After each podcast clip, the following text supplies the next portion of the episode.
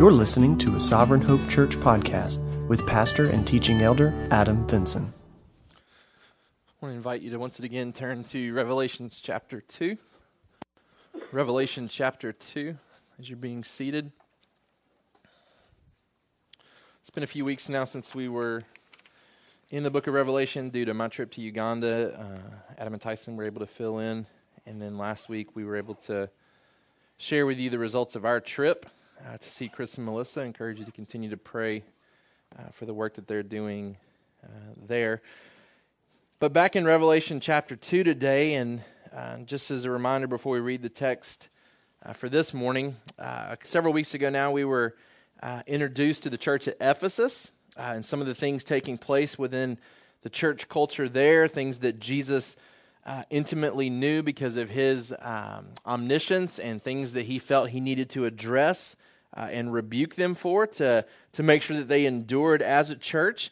Uh, we saw that from a summary stam- summary sentence standpoint, uh, that a meaningful presence for a church in the community uh, will only persist. It will only continue if there's doctrinal purity and persistence in our love for God and each other, that without the two working together, doctrinal purity and a, uh, a motivation of love for that doctrinal purity, that the church will cease to exist, um, that ultimately uh, people will get tired of, of following Jesus if it's uh, out of obligation or out of duty, if there's not a passion and a relationship tied to our following Christ, then at some point that church will cease to exist. Um, we saw that Jesus emphasizes his authority over the church at Ephesus as he walks among the seven golden lampstands and potentially threatens to take their uh, church out of existence uh, towards the end of that section. Uh, we saw the strength of the church, the doctrinal zeal and purity, and we said that it's easy for our church to relate to this because we're a church that desires doctrinal purity, that works very hard and tirelessly to to make sure that that's preserved within our church. We're going to address false doctrines as they pop up in our church, church culture. We're going to raise up godly men to be elders within this church that can help preserve that. So I believe it's certainly a strength of our church in the same way that it was for Ephesus, and they're commended for it.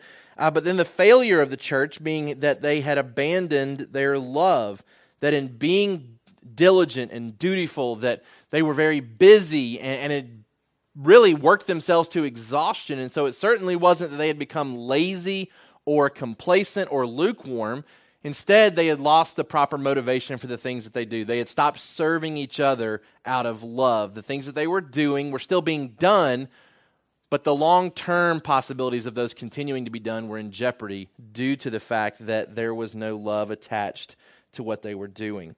Uh, and so Jesus rebukes them for it. Jesus calls them to remember Uh, what it was like previously when they were in the right, and to repent uh, and to turn towards those previous actions. And if they did so, they would be feasting on the tree of life one day as opposed to having their lampstand removed. And we talked about the fact that that church is not in existence today. And so um, while there may have been some uh, immediate response, eventually uh, that church ceased to exist. And so the application for us as a church Um, was to really examine ourselves and the things that we do within this church, and to examine our motivation. Uh, I even asked the question, do people in our church feel loved because of your specific actions within this church? Um, are people connected within this church specifically because of you? Or is it simply because other people are seeking to keep those people connected? What are you actively doing to love and to serve people within this church so that they feel connected, that they feel loved on, that they feel cared for? That brings us to the second church in this series that John was called to write to, uh, the church in Smyrna. Uh, and we'll start reading in verse eight of Revelation chapter two. It says, "And to the angel of the church in Smyrna write the words of the first and the last, who died and came to life. I know your tribulation and your poverty, but you are rich, and the slander of those who say that they are Jews and are not, but are a synagogue of Satan. Do not fear what you are about to suffer. Behold, the devil is about to throw some of you into prison, that you may be tested, and for ten days you will have tribulation. Be faithful unto death, and I will give you the crown of life. He who has an ear, let him hear what the Spirit says to the churches. The one who conquers will not be hurt by the second death."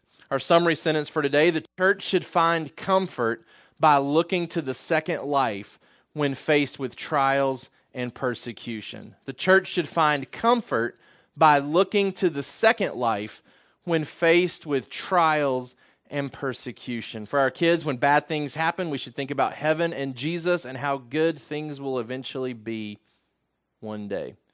One of the rare occasions when our kids' summary sentence is longer than our adult summary sentence. Um, the church should find comfort by looking to the second life when faced with trials and persecution.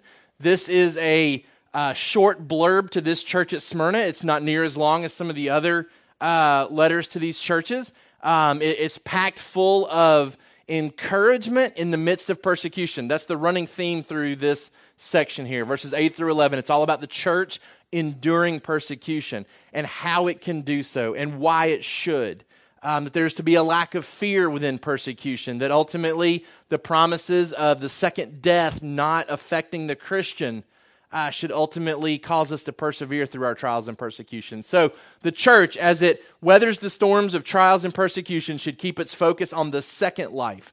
The second life being that time where we endure to the end and then we enter into eternity with Jesus Christ. That if we keep our eyes focused on that perspective, then it gives us the the courage, it gives us the um, the motivation to endure trials and persecution.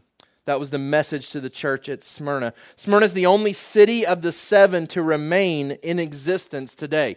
So the other cities that these churches uh, were a part of um, have been destroyed. They don't they don't exist today. Uh, Smyrna is the only uh, city. Uh, that's located in this original location uh, that is still in existence today.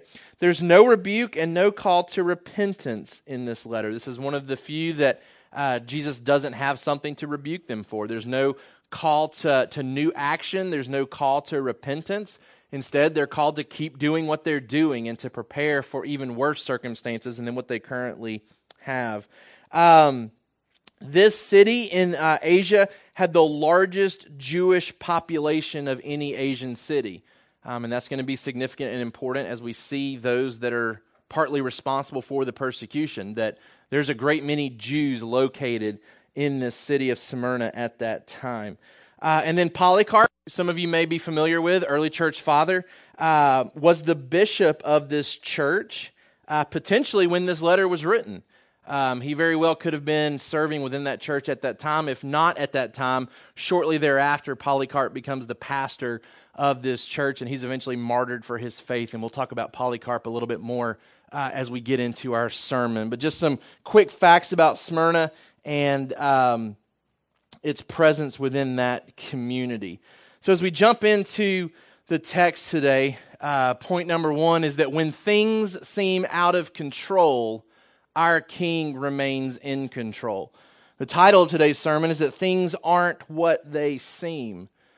Things aren't what they seem, which is kind of a theme of apocalyptic language anyways. As we work through the book of Revelation, we're going to see things pictured in grotesque forms that aren't really what they would be perceived to be in real life, that they're shown in an exaggerated form to really highlight what they truly are. Um... That's where we see Jesus sometimes pictured as a slain lamb, uh, that uh, he's he's pictured as what he truly is, even though visibly he may not look exactly that way. The same in the way we described God in Revelation chapter one. Uh, we described Jesus with uh, some of the, the picturesque things that John gives. They really demonstrate and depict what he truly is. And so right off the bat, we see when things seem out of control, our King remains in control. Certainly in the context of the church at Smyrna, things probably seemed like they were spiraling out of control as persecution was mounting, as poverty was increasing. Uh, I'm sure the church felt very confused and uh, really wondering, where is King Jesus in all of this? And Jesus very quickly, right off the bat, as he addresses Smyrna, reminds them of his presence. It says, "And to the angel of the church in Smyrna write the words of the first and the last who died and came to life." As the first and the last, he controls time and remains with his church. That's important for the Smyrnans to, to grasp and understand, that Jesus is the first and the last, meaning that Jesus was with them prior to the persecution beginning, and Jesus will be with them after the persecution ceases. uh, that Jesus is the first and the last. He controls time. Uh, he's, he's been there since the beginning. He will be there till the end. Jesus is over time. It's an encouragement to this church that he will be with them through the midst of this persecution as the first and the last. You'll remember we said each one of these letters, as Jesus introduces himself to that specific church, he draws upon things about himself in chapter one, things that are relevant to that church to know. And so he draws upon this idea, first and the last, because they're going through a difficult time. Through the midst. All right, so as the first and the last, he controls time and remains with his church. But number two, as the one who died and came to life, he holds the keys to life and death. Not only is he the first and the last, which we've highlighted before is a unique title for what we would understand to be God the Father in the Old Testament. In the book of Isaiah, God the Father, who was really the, the main uh, understanding of the Jewish people about God, like the, the Trinity was being revealed and developed, and um, their knowledge of how God the Father, God the Son, and God the Holy Spirit worked was probably more elementary than, than what we have today. And so their understanding of God, Yahweh, was that he's the first and the last. And so for Jesus to have those titles attributed to him, it sure, certainly shows his deity. And then once again, he's describing himself as the one who died and came to life. As the one who died and came to life, he now holds the keys to life and death. He has overcome the greatest fear of tribulation. Think about it. When you think about tribulation, for those that uh, ventured through tribulation trails or judgment journeys, the big fear that's kind of held over the crowd as you walk through and see the book of Revelation playing out is the idea of death, right? You see death all around you as you walk through this, this drama depiction of the book of Revelation. You've got people dying in poverty. You've got people dying because of persecution from the government. People that are standing up their faith and denying uh, that the Antichrist are being killed for that, right? Death is, is shown to be the greatest fear. And that's certainly what the people at Smyrna would have felt. As persecution is mounting for them, death looms, and death looms large. And for Jesus to immediately remind them, hey, I died and I rose again, is, is a confidence builder, right? We know from the disciples, they were very fearful of being identified with Jesus during his trial and during his crucifixion, right? Peter and them don't want to potentially be identified with Jesus because they don't want to endure the same things that Jesus is enduring. But then immediately after the resurrection, when they see the resurrected Christ, their confidence is uh, is infused, right? Like they, they don't they don't see death now as something to fear. Peter and these guys start to boldly proclaim Jesus, whereas previously they were cowering in the shadows.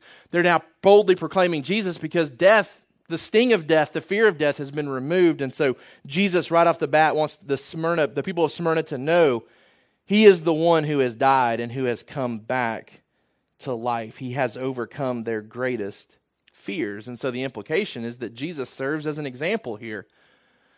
He serves as an example. We will be lifted up if we are faithful to death. Thinking back to that passage in Philippians two where Jesus is shown to be that example. He comes and he serves. He, he makes himself a servant. Uh, Tyson taught through this passage uh, while I was gone, right? And so um, Jesus is that great example. We're called to serve others and to love others the way that Jesus did through that example, right? And then at the end of that section, it talks about Jesus dying and then being exalted and lifted up and given a name that's above every name so that every knee will bow, every tongue will confess that Jesus Christ is Lord, right? Jesus is an example that if you remain faithful to death, if you remain faithful to death, that you will then be exalted in the second life. And Jesus, that pattern is true of Jesus, and that pattern is now true of us, that if we'll remain faithful to death, that we too in, in death will be exalted and lifted up and given eternal life. So when things seem out of control, our King remains in control. And Jesus wants to draw upon that right off the bat before he gets into discussion about their tribulation, their poverty, and whether that will either continue or cease. So before he even identifies and talks about their their uh, their persecution, he says, I want you to know that I'm in control of everything, that I've died and I now live again. And so whatever we face together, we can come out on the other side victorious. It says in verse nine, I know your tribulation, your poverty, but you are rich, and the slander of those who say that they are Jews and are not, but are a synagogue of Satan. Number two, when things seem to be going wrong, we are most likely in the right. We are most likely in the right. When things seem to be going wrong, we are most likely in the right. For our kids, when we do the right thing, the world will probably hate us. When things seem to be going wrong, we are most likely in the right. Think about it. The, the church has, has, has been faithful. They're, they're, not, they're not rebuked for any of their works, right? They're, they don't need to love better. They don't need to come out of lukewarmness and be more hot and, and more passionate for the gospel. None of that's addressed. None of that seems to be an issue for this church, right? Like, they're not rebuked for anything. And yet they potentially have some of the worst circumstances that are talked about with these churches. I mean, they're facing persecution, and there's not really a whole lot of hope extended that it's going to end anytime soon. And in fact, it's actually told to them that it may get worse. And so if, if you're a faithful believer and you're trying to figure out, okay, what's going on? Um, what, what, what, what's happening here? How do I, how do I process this? You're thinking, man, I should be, I should maybe be rewarded for the fact that I've been faithful, right? Like, we're doing all the right things. Why, why are we being punished for it? Why are we not so, uh, sowing and reaping uh, good things here? Um, the, the question probably was definitely in their minds. Things seem to be going wrong. What are we doing wrong? What do we need to fix? Because we're really bearing that we're really being bared down upon by the outside uh, people here. Um, and what Jesus encourages them here is that when things seem to be going wrong, they're exactly where they're supposed to be. Jesus says, I, I know what's going on. We get this picture of intimacy here from Jesus. I know your persecution. I know your tribulation. I know your poverty, but you're rich. I know the slander of those who say they're Jews and how they're seeking to harm you. He's aware of their persecution and their plight. He's aware of their situation. He knows exactly what they're going through. He's completely in the know about their tribulation. He knows that those who should have been their greatest allies have become their greatest enemies.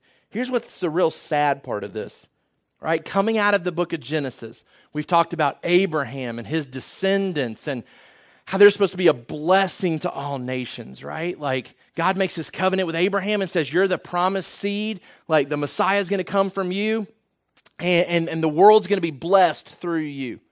And so you got these Jewish people, right? Jewish people that are scattered all over the place. Jesus shows up. Jesus is the Messiah. Jesus dies on the cross.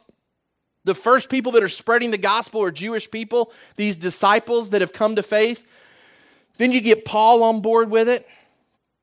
And you would expect that the synagogues would be safe havens for these Gentiles and these people that are coming to Christ to come and to learn more of this God, right? The New Testament hasn't been written to its entirety. It hasn't been circulated, and so the Old Testament would have been intact, and that's where they would have read it, at the synagogue. And so you're thinking, okay, I, I've become a Christian now.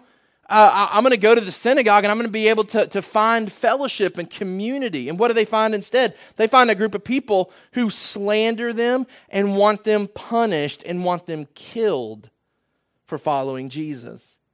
Should have been their greatest allies. Instead, they're their greatest enemies. The Jews wanted the Christians to be completely separated from Judaism. They want them removed from what, what you could call a protective umbrella. Here's what I mean by that. Within the Roman Empire, you had to confess Caesar as Lord, right? Like, that was an obligation to, to be in the Roman Empire. You had to confess uh, kind of an emperor-type worship.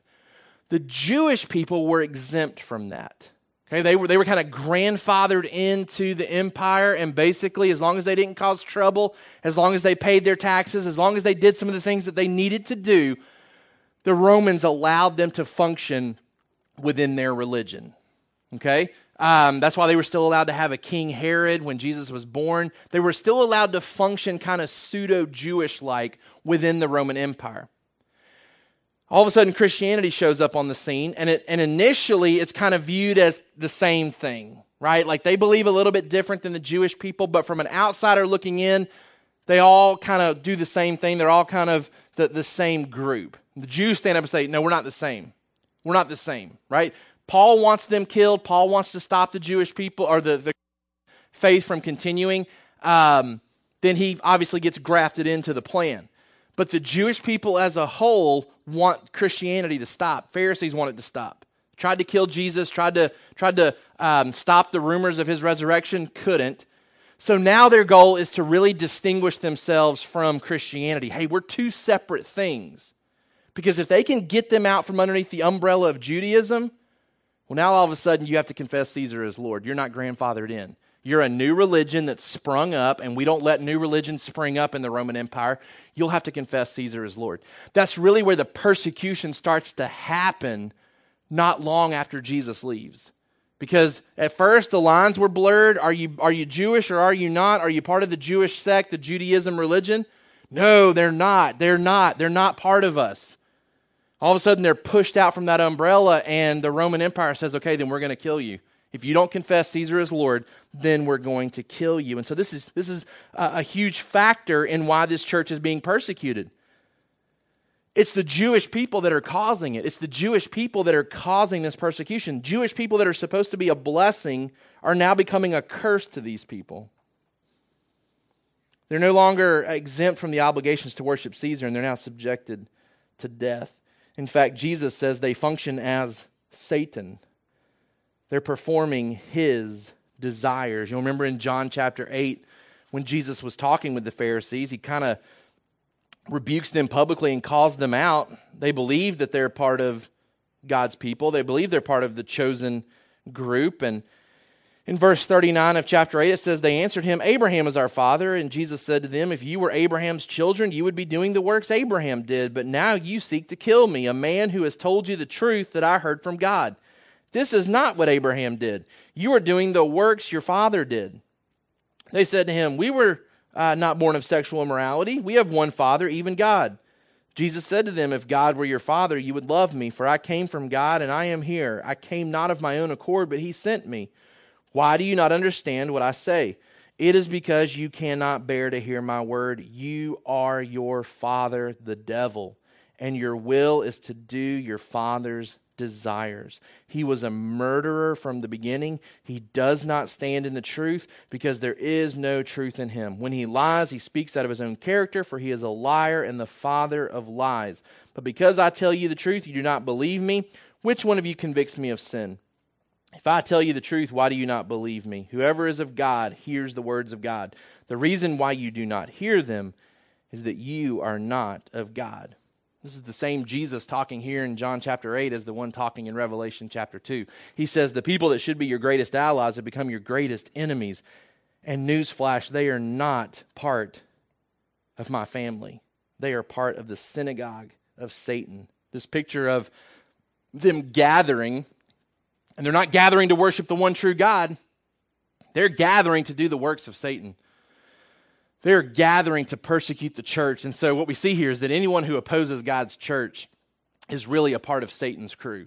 Going back to Genesis chapter three, when, when God is, is disciplining and, and dividing there after the, the fruit has been eaten, what does he tell Satan? He says, I'm not going to leave things this way, right? I'm going to rescue humanity back to me, and I'm going to drive a stake between your offspring and, and the true offspring, and there's going to be enmity between the two of you.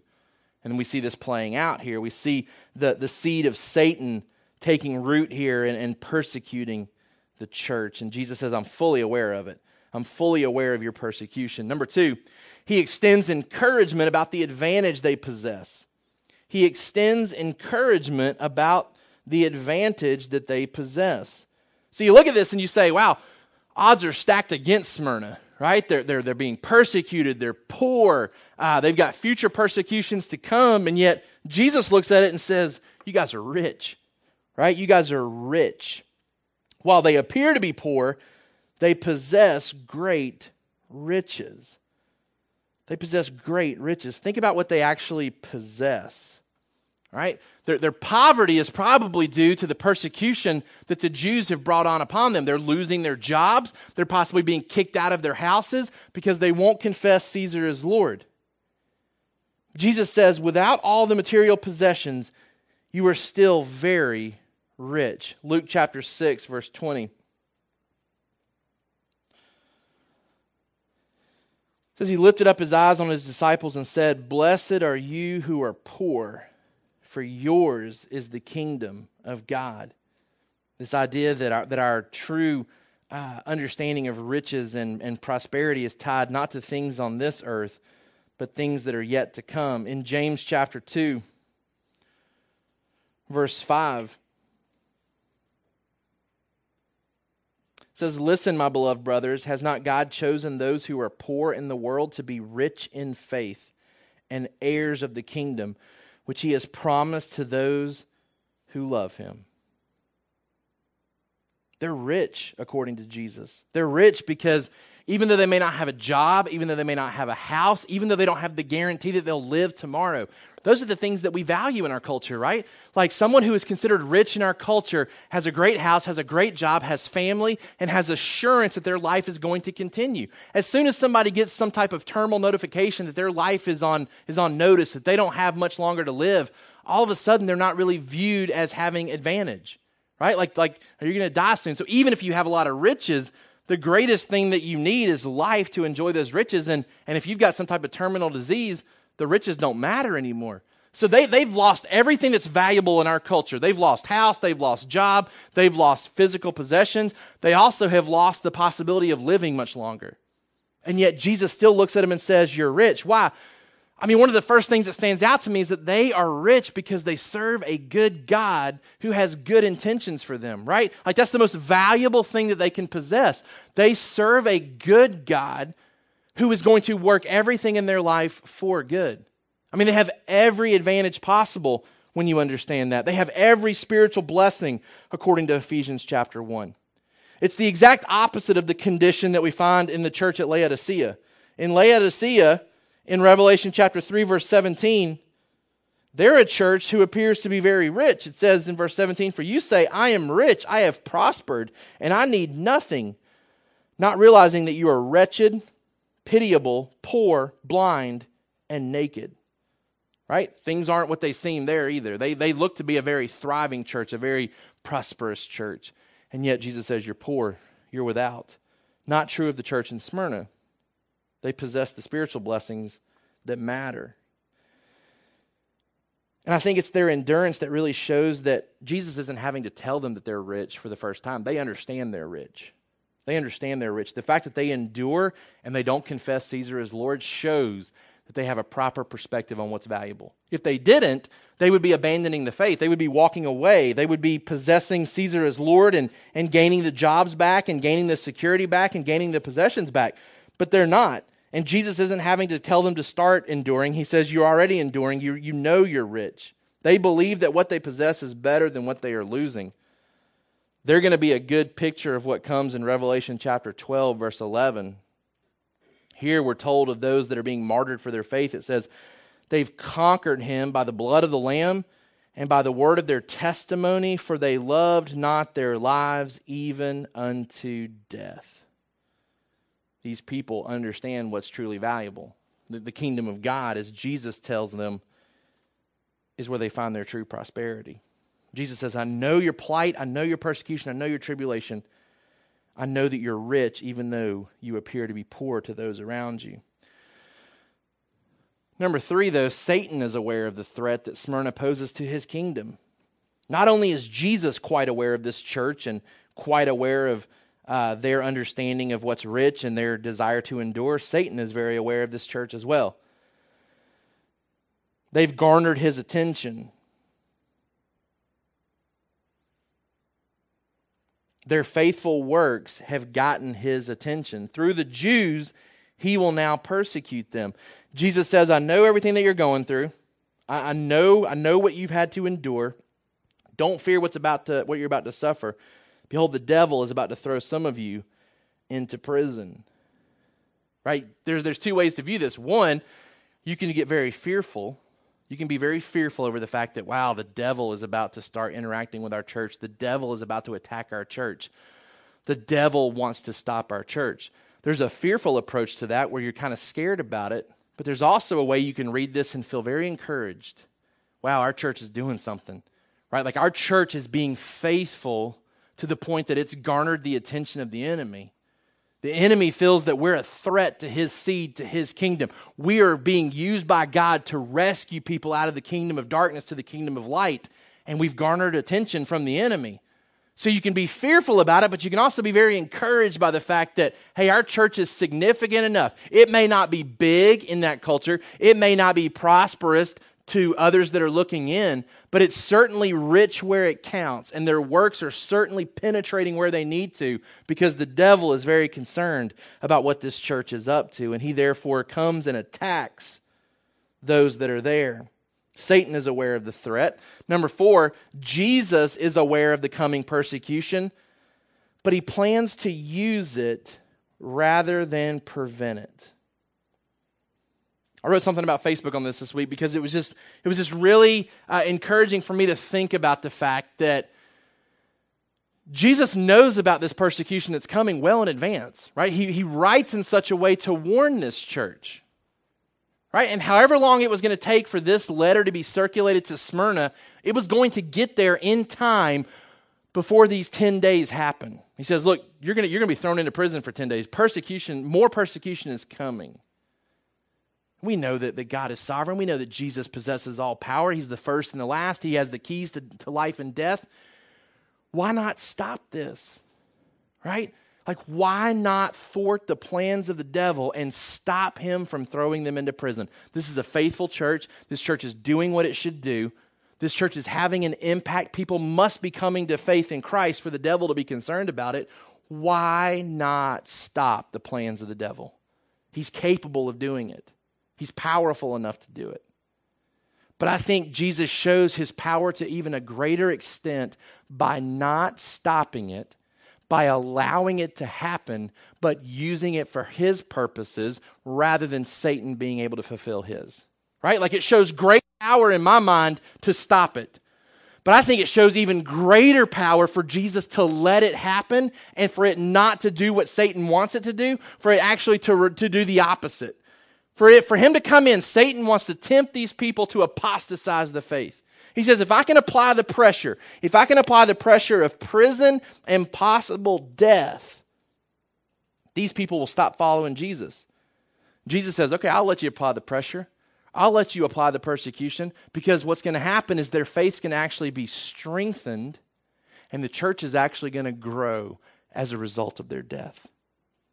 Shows great power by Jesus. And, and, and knowing that it's coming, Jesus doesn't say, fear not because I'm going to make it stop. He says, fear not because you're going to be tested. Fear not, be faithful unto death, and I will give you the crown of life. He tells them not to fear. Psalm forty-six, one through three. Similar language that reminds us of reasons that we should not fear as well. Psalm forty-six, God is our refuge and strength, a very present help in trouble. Therefore we will not fear, though the earth gives way, though the mountains be moved into the heart of the sea, though its waters roar and foam, though the mountains tremble at its swelling. God is our strength, our refuge, our help in trouble. We will not fear anything that could be thrown at us. Luke chapter twelve, verse four and five. Jesus reminds us of the type of fear that we should have, the type of fear that is worth having. Luke chapter twelve, verse four, he says, I tell you, my friends, do not fear those who kill the body and after that have nothing more that they can do. But I will warn you to whom to fear. Fear him who after he is killed has authority to cast into hell. Yes, I tell you, fear him. Jesus says, don't fear anybody on this earth that can take your life. You need to fear me, fear God, who has the ability to cast you into the second death. We learn more about the second death in Revelation chapter twenty. It's the eternal punishment that the devil and those that have rejected Christ fall into. And Jesus says, fear the right individual. Fear the one who has the power and the authority over the second death. They're not told to fear because it won't happen. They're told not to fear because of what will result on the other side, and that's their victory. He plans to use Satan's temptation to prove their faith. Matthew five, eleven and twelve, James one, two are passages um, that remind us of this as well. Let me just read the one from James for us. James chapter one, verse two, count it all joy, my brothers, when you meet trials of various kinds, for you know that the testing of your faith produces steadfastness.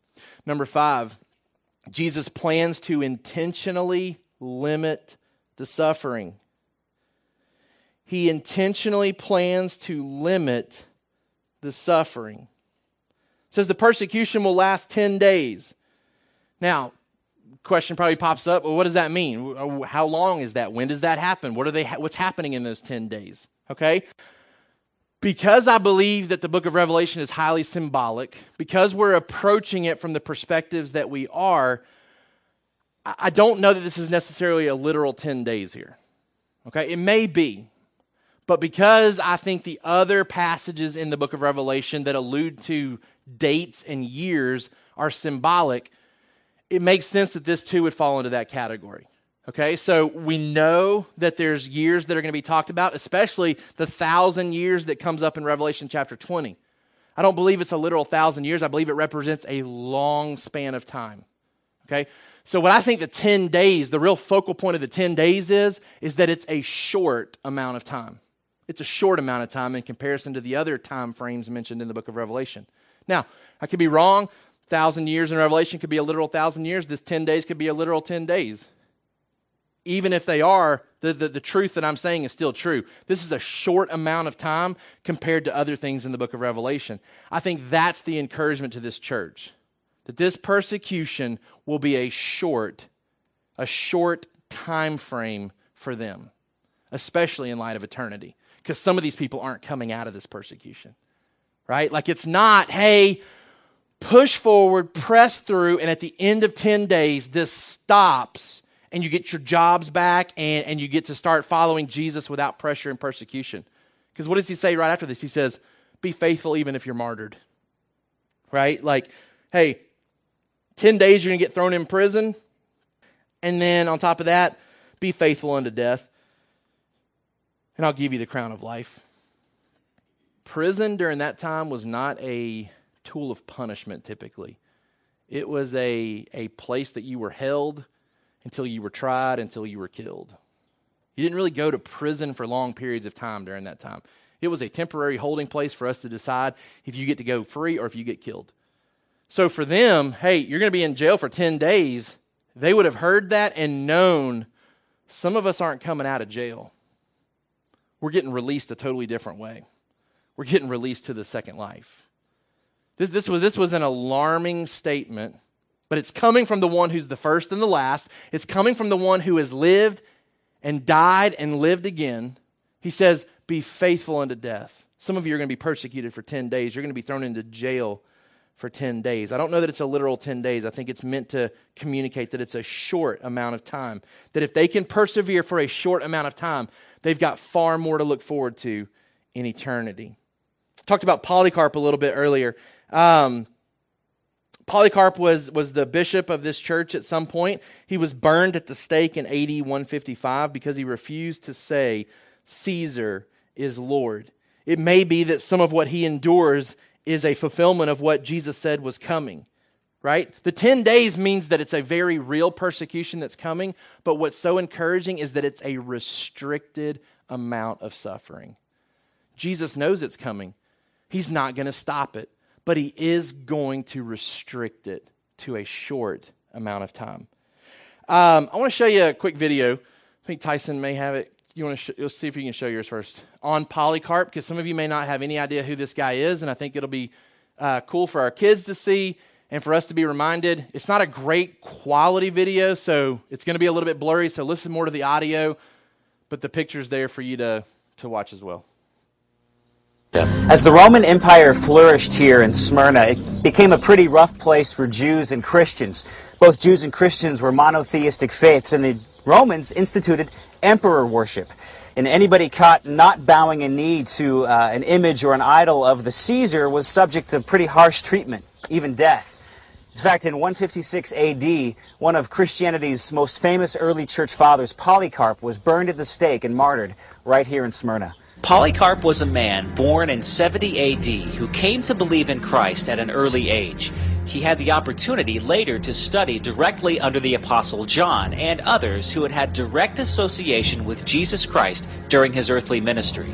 Pretty cool that he was only one degree separated from Jesus himself. Polycarp was eventually appointed by John as the bishop of the church in Smyrna, where he faithfully ministered for many years. It was under the rule of Roman Emperor Marcus Aurelius that the persecution of Christians became more intense. In the year one fifty-six A D, Polycarp was arrested by Roman soldiers and was taken before the local proconsul here in Smyrna and urged to utter the phrase, "Caesar is Lord," and offer a small pinch of incense to the statue of the emperor.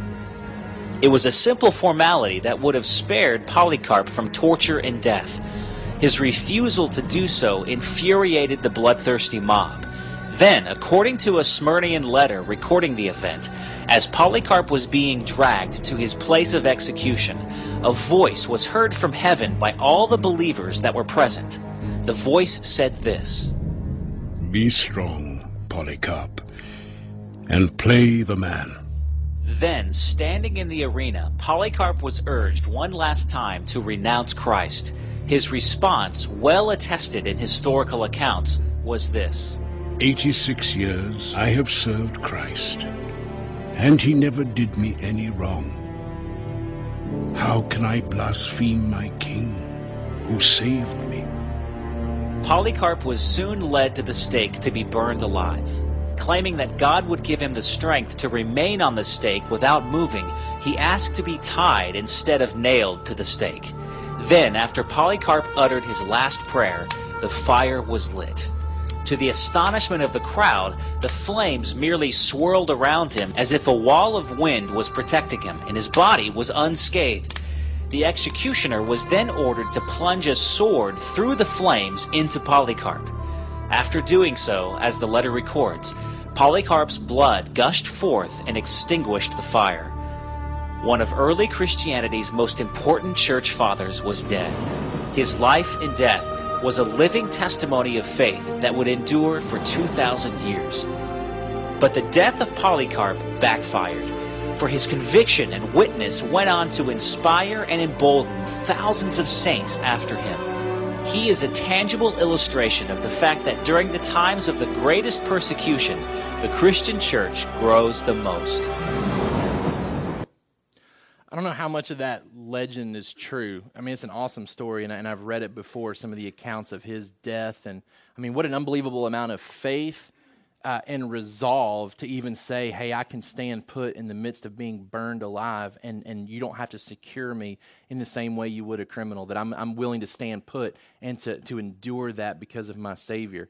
Uh, to even to even hear the, the possible legend here that the, the flames wouldn't engulf him, that, that that Christ spared him that pain and allowed him to go very quickly. Uh, for those that are onlooking and, and, and watching that play out, I mean, it has the opposite effect, right? It's exactly what we're talking about here, that the plan for Satan was to persecute and to kill and to squash the church. The Jews, that was their plan. Satan carrying out his plan through the Jewish people. Let's put an end to the church by killing it.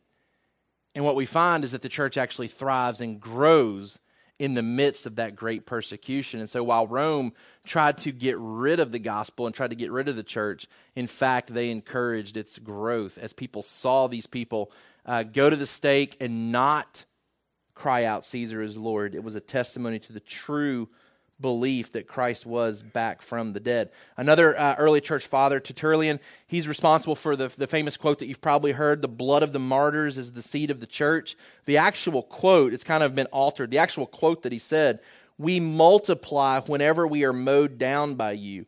The blood of Christians is seed."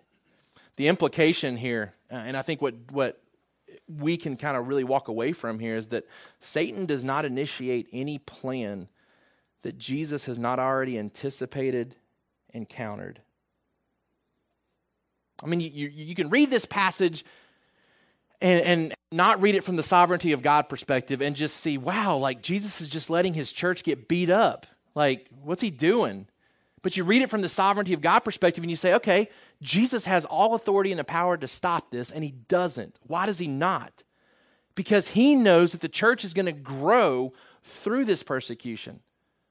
He knows that, that they are going to be able to endure this in such a way that even if it costs them their life, it's going to lead others to possessing eternal life. And so Jesus allows it to go through. He allows it to go through, but it doesn't have the effect that Satan wants it to have. Jesus has anticipated it. Jesus has countered it. You know, to me, it reminds me of what we do as, as football coaches. I, I pride myself on being prepared for a football game. I watch tons of film. I make sure that I know what my opponent is up to and what my opponent wants to accomplish. Um, my goal is to be able to tell my guys what the next play is that they're about to run. Based on how they line up, based how they form, how they uh, line up in a formation, I can usually call out to my guys, here's what's about to come. Anticipate it and be ready for it. Right? And then I try to counter anything that they're going to do. In fact, I usually go into games with at least a handful of plays that they've never seen on film so that they can't anticipate what we're doing. Jesus is the ultimate anticipator here. He's saying, my opponent, my opponent, I know exactly what my opponent is up to. I know exactly what my opponent wants to accomplish. I've already planned for it. I've already countered it, and I'm actually going to use it to my advantage. That's what we see here, is that Jesus is the sovereign king. Jesus is in control. He anticipates everything that Satan, everything that the Antichrist would be up to. He turns it for his purposes. We see that when things look out of control, Jesus is in control. When things seem to be going wrong, we're most likely exactly where we're supposed to be. And that's certainly true for the church at Smyrna. Number three, when we face our greatest fears, we are closer to our greatest joy. When we face our greatest fears, we are closer than ever to our greatest joy. For our kids, we don't fear death because we have heaven with Jesus waiting for us. I mean, this church is on the verge of being killed. And Jesus finds such great hope to extend to him, right? Like the idea here is that in the midst of your greatest fear of death, you are now closer than ever to your greatest joy, right? Things are different than what they seem. It would seem to be that this, the people at Smyrna are poor and that they should be pitied, but it's the church at Laodicea that should be pitied, right? This church right here This church right here is closer than any of these other churches probably to their greatest joy. He says, be faithful unto death. Don't fear what you're about to suffer. Yes, he's going to throw you into prison. It's going to be a short time in comparison to eternity. Your faith's going to be tested. Be faithful unto death, and I will give you the crown of life. Number one, Jesus informs us that some will not be rescued in this life from persecution. Jesus informs us that some will not be rescued in this life from persecution. The church is cautioned to be ready for martyrdom. And they're told that in death they will actually become victorious. But Jesus never promises that the church is going to be spared. Their persecution is going to be short.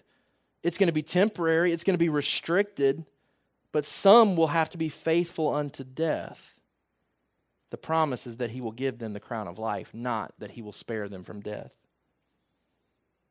Number two, Jesus promises us that all will be rewarded in the life to come. Jesus promises us that all will be rewarded in the life to come. Faithfulness will lead to that great reward. James chapter one, verse twelve.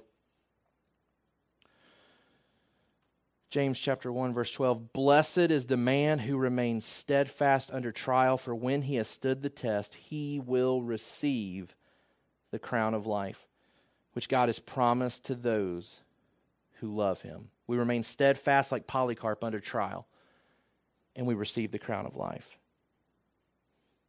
But then there's this weird passage in Revelation chapter three, verse eleven, that kind of shows that paradox of the fact that, okay, salvation is kind of held out there as this end goal, this end reward. And it could be easy to default into this mindset of thinking, okay, I'm not saved until the very end, right? Like, like I don't have assurance of salvation until the very end. But then Revelation three eleven says, I am coming soon, Jesus.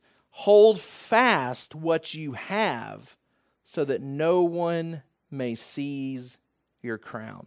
It's the same crown. Here, Jesus says, you already possess it, right? Like you already have it. Don't think for a second that your performance is ultimately what will determine if you get to possess this crown at the end of life. If you've been saved, if you've been sanctified, if you've been redeemed by the blood of Christ, you possess this crown already. Hold tight to it.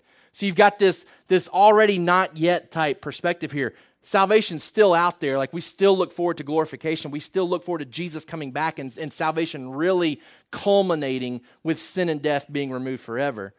But then there's this idea that we already possess salvation. We already cling to it. We already hold to it. We already have that assurance. And the second death will have no power over us, according to Jesus here, which I want to draw our attention now to Revelation chapter twenty as we as we get ready to close. Revelation chapter twenty is where we uh, have the second death mentioned again. Revelation chapter twenty, verse four, it says, "Then I saw thrones, and seated on them were those to whom the authority to judge was committed. Also I saw the souls of those who had been beheaded for the testimony of Jesus and for the word of God, and those who had not worshipped the beast or its image and had not received its mark on their foreheads or their hands. They came to life and reigned with Christ for a thousand years. The rest of the dead did not come to life until the thousand years were ended. This is the first resurrection. Blessed and holy is the one who shares in the first resurrection. Over such, the second death has no power." Right? These are people that have been beheaded for the faith. They come to life in heaven, and there is no power over them regarding the second death. The second death is reserved for another group. In verse fourteen, "Then death and Hades were thrown into the lake of fire. This is the second death, the lake of fire. And if anyone's name was not found written in the book of life, he was thrown into the lake of fire." Chapter twenty-one, verse eight. "But as for the cowardly, the faithless, the detestable, as for murderers, the sexually immoral, sorcerers, idolaters, and all liars, their portion will be in the lake that burns with fire and sulfur, which is the second death." Jesus says, "Fear the one who has power over the second death." And he tells the believers here at Smyrna, you do not have to fear. The implication for us is that be faithful unto death means that we must keep on becoming faithful, not just until we die, but even if it causes us to die. Let me break that down for you as you're writing it down. Be faithful unto death. All right, that phrase is used here. We are told as a church, as individual Christians, be faithful unto death. What that means is, is that we must keep on becoming faithful. Right? There has to be continual growth in our life if we're going to be faithful until the end. We can't just sit still. We can't just be okay with the status quo and say, okay, I'm saved and now I'll just wait. That there's this idea of continually growing and strengthening our faith, that our faith is going to be tested at various times through trials. And it's meant to prove our faith and to strengthen our faith. Be faithful unto death means that we must keep on becoming faithful. Not just until we die. So it's not just that we, we're to be faithful until death comes. We're to be faithful even if our faith causes us to die, which it certainly did for Polycarp. All right, so that leads us into our, our application, and we'll wrap up with this. Um, How do you, how do you take a passage like this? Because it's it's almost embarrassing, I think, to to talk about a church and persecution in light of what we what we endure on a regular basis, right? And so, how do you read a passage about persecution and and death and imprisonment for your faith, and walk away in our culture and, and think there's there's anything to apply to our daily life? And I want to give you four things that I think we can pull from this passage in light of our current culture. Um, first of all, is that we should be praying for those suffering around the world. We should be praying for those that are suffering around the world. While we as an individual church and while we as a church within America with many other churches may not endure the type of persecution that we're reading about here, that's certainly not true for the universal church. Revelation, or uh, Romans chapter twelve, verse fifteen talks about us weeping with those who weep. Hebrews chapter thirteen, verse three. Remember those who are in prison, as though in prison with them, and those who are mistreated, since you are also in the body.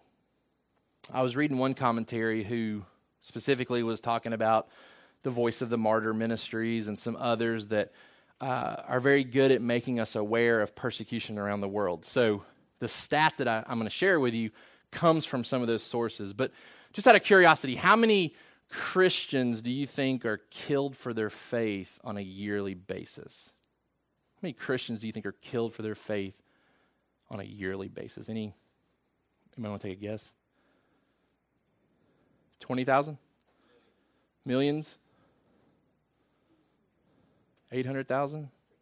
three hundred thousand? Neither are right. So it doesn't matter what you said. All right, I, I don't share a lot of stats because I never know like how accurate they are. I'm trusting that this is coming pretty accurately based on his knowledge of the voice of the martyrs and some of these guys that are really in tune with persecution around the world. Because if you're like me, randomly I'll see stuff on my Facebook feed about so-and-so was beheaded for their faith, pray for pastor so-and-so who's been imprisoned. And so my mind can't really wrap around the idea that more than a handful of people are being persecuted on a regular basis. Because what I see is very small. Um, and, and just my understanding of the world and the amount of people that live on this world is very small. Like when you when you go to Uganda or you go to any other country, but for me, just being in Uganda, you see more people in Uganda than probably you, you see in a, in a year's time here. There are people everywhere. I mean, there are just people slap everywhere. You, you drive down the road, driving from here to Griffin, you would probably see several thousand people just walking the street of sixteen. I mean, there's people everywhere, okay? So, so I have a small concept of even the amount of people on this planet. But when I read this stat, that in a year's time, one hundred to one hundred fifty million people are killed for their Christian faith.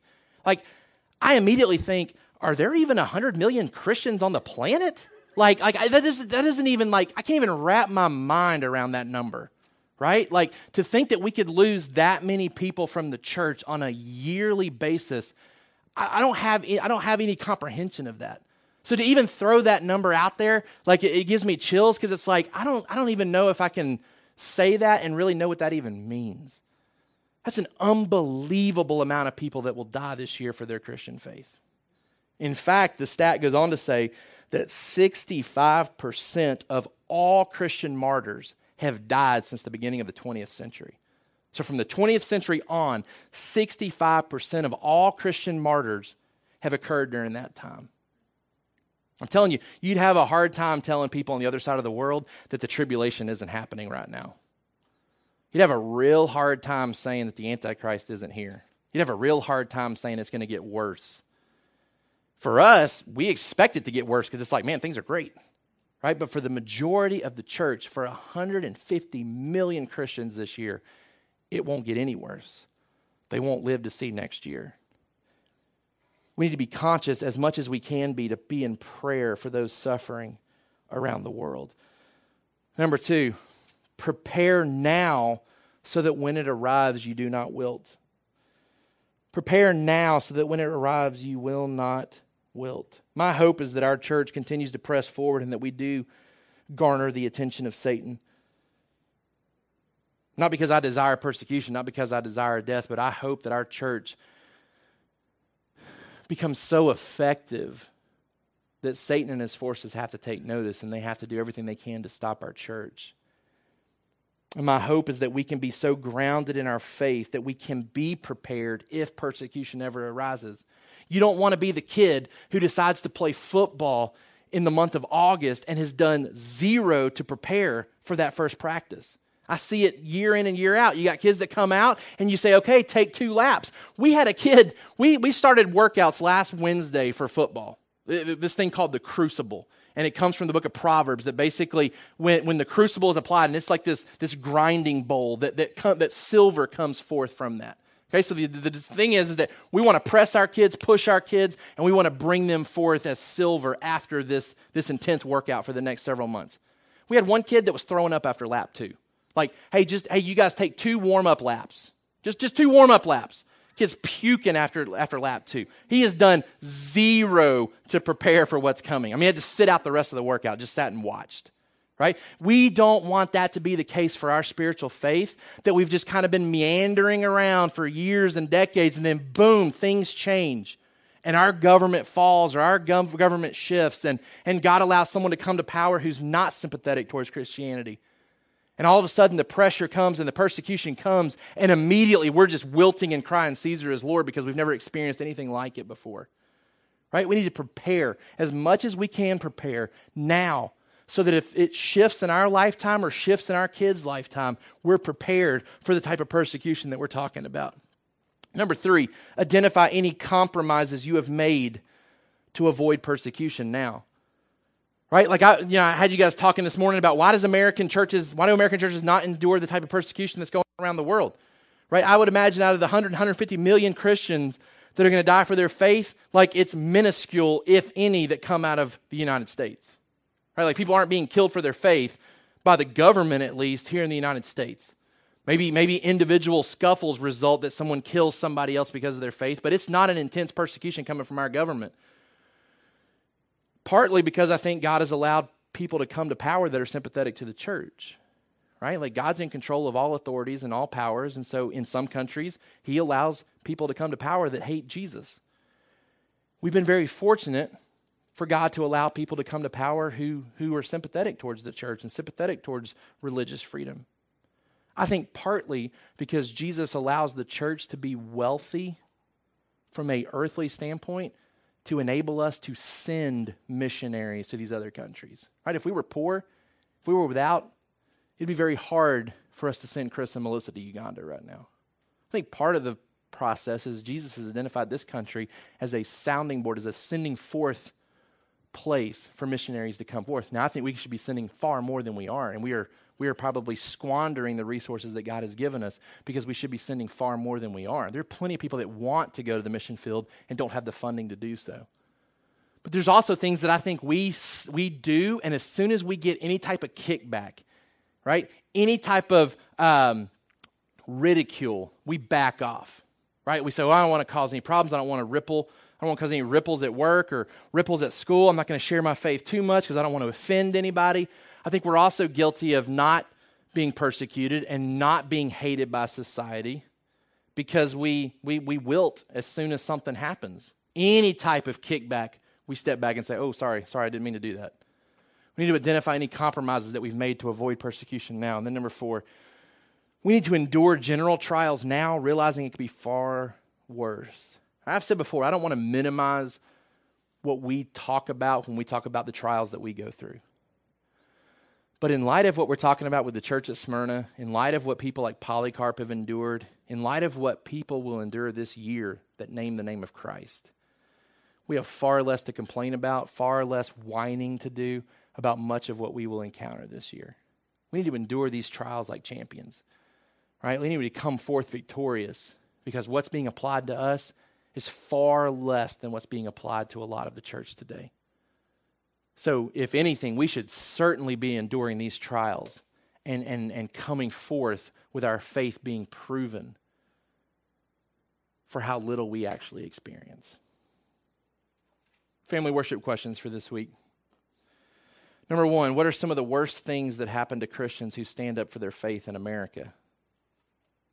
And really should say, how do these things compare to what Smyrna was facing? Not how does these things. How do these things compare to what Smyrna was facing? I want us to dialogue a little bit with our kids this week. Um, what's the worst that we could expect if we were really serious about our faith here? What's the worst prospect that we we face? How does that compare with what Smyrna was facing? And then number two, this is this to me this is a great question for us to consider. If you knew persecution was going to intensify in the next ten years here, what things would you want your children to know? What would you communicate to your kids? What would you want your kids to be grounded in to prepare for things that they've never experienced before? If you had a fair warning, right? They had ten days that, you know, in ten, you know, in ten days or for ten days, you're going to endure this. But let's just say we had a letter that came to us that said in ten years, persecution is going to really start here. What would you do potentially in those ten years to prepare? Prepare yourself, prepare your kids.